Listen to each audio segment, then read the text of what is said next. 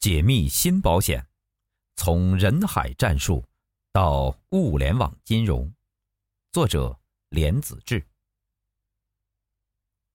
前言：碎片化是这个时代的代名词，更是每个人的生活方式。碎片化让人失去耐性，也让人充满焦虑。将完整信息碎片化。并让每个人都可以利用自己的碎片化时间复原完整信息，是我撰写本书的初衷。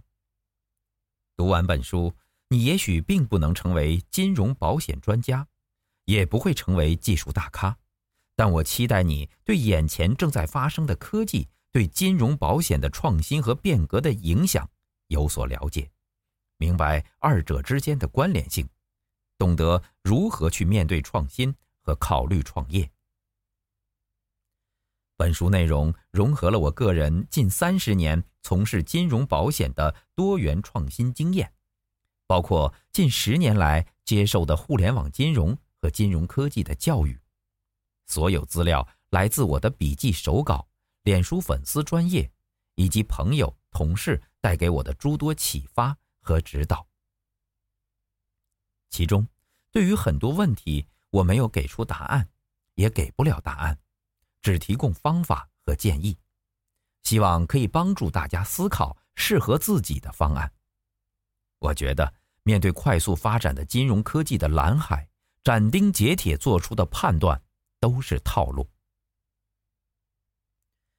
回顾过去，从2012年互联网金融开始，紧接着2015年金融科技兴起。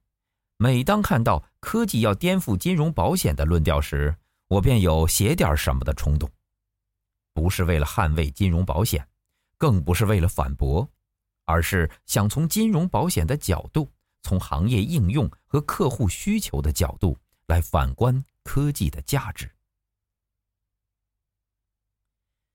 金融与科技这二者之间存在先天的 DNA 差异，长期以来缺少对话。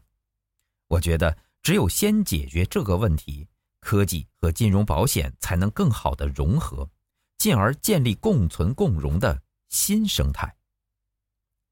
所以，这应该不是谁颠覆谁的问句，而是二者的 DNA 能不能很好的融合，且在融合之后产生什么样的新生态的感叹句。融合是互联网金融、金融科技的核心。也是眼前最难以逾越的障碍之一。推动融合是我撰写本书的第一个动机。已经有太多案例表明，没有市场不能解决痛点的创新，既没有价值，也难以存续，更别说去创造需求了。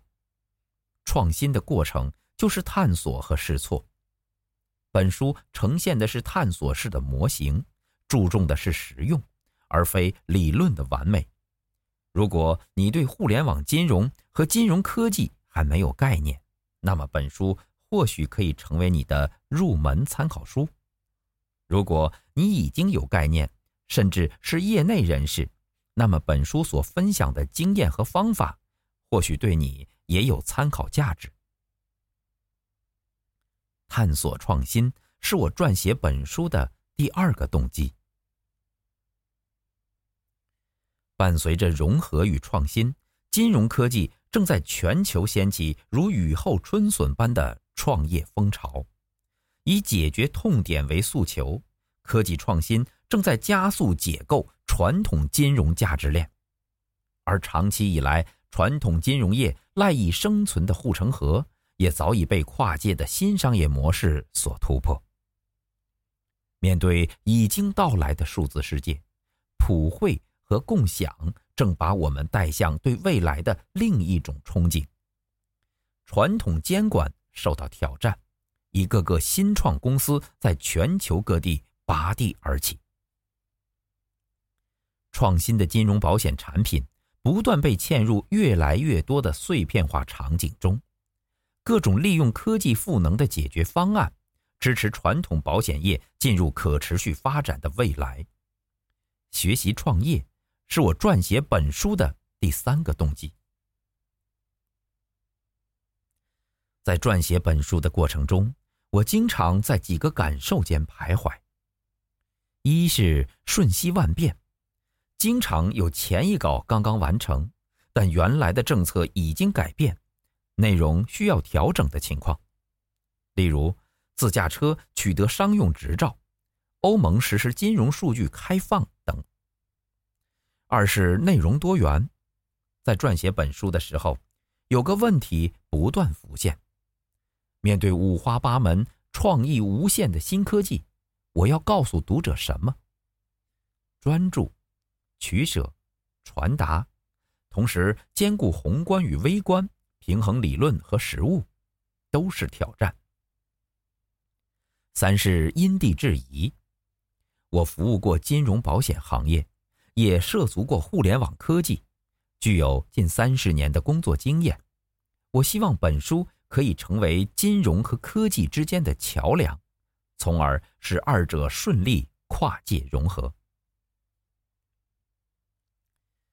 数字金融保险有三个阶段，第一阶段和第二阶段是目前比较清楚的，至于第三阶段，是我个人的判断，在这里提出供大家参考。第一阶段是把互联网当成工具，是金融保险。互联网化，也是互联网为金融保险赋能的阶段。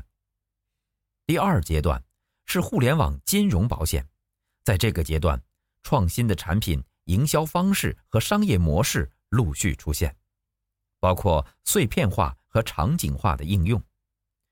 第三阶段是物联网金融保险，到了万物联网时代，在数据驱动下的金融保险。有望完全数字化。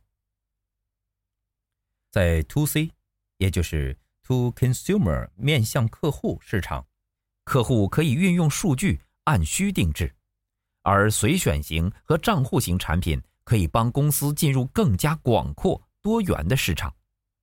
五 G 商业化更将加速物联网的发展。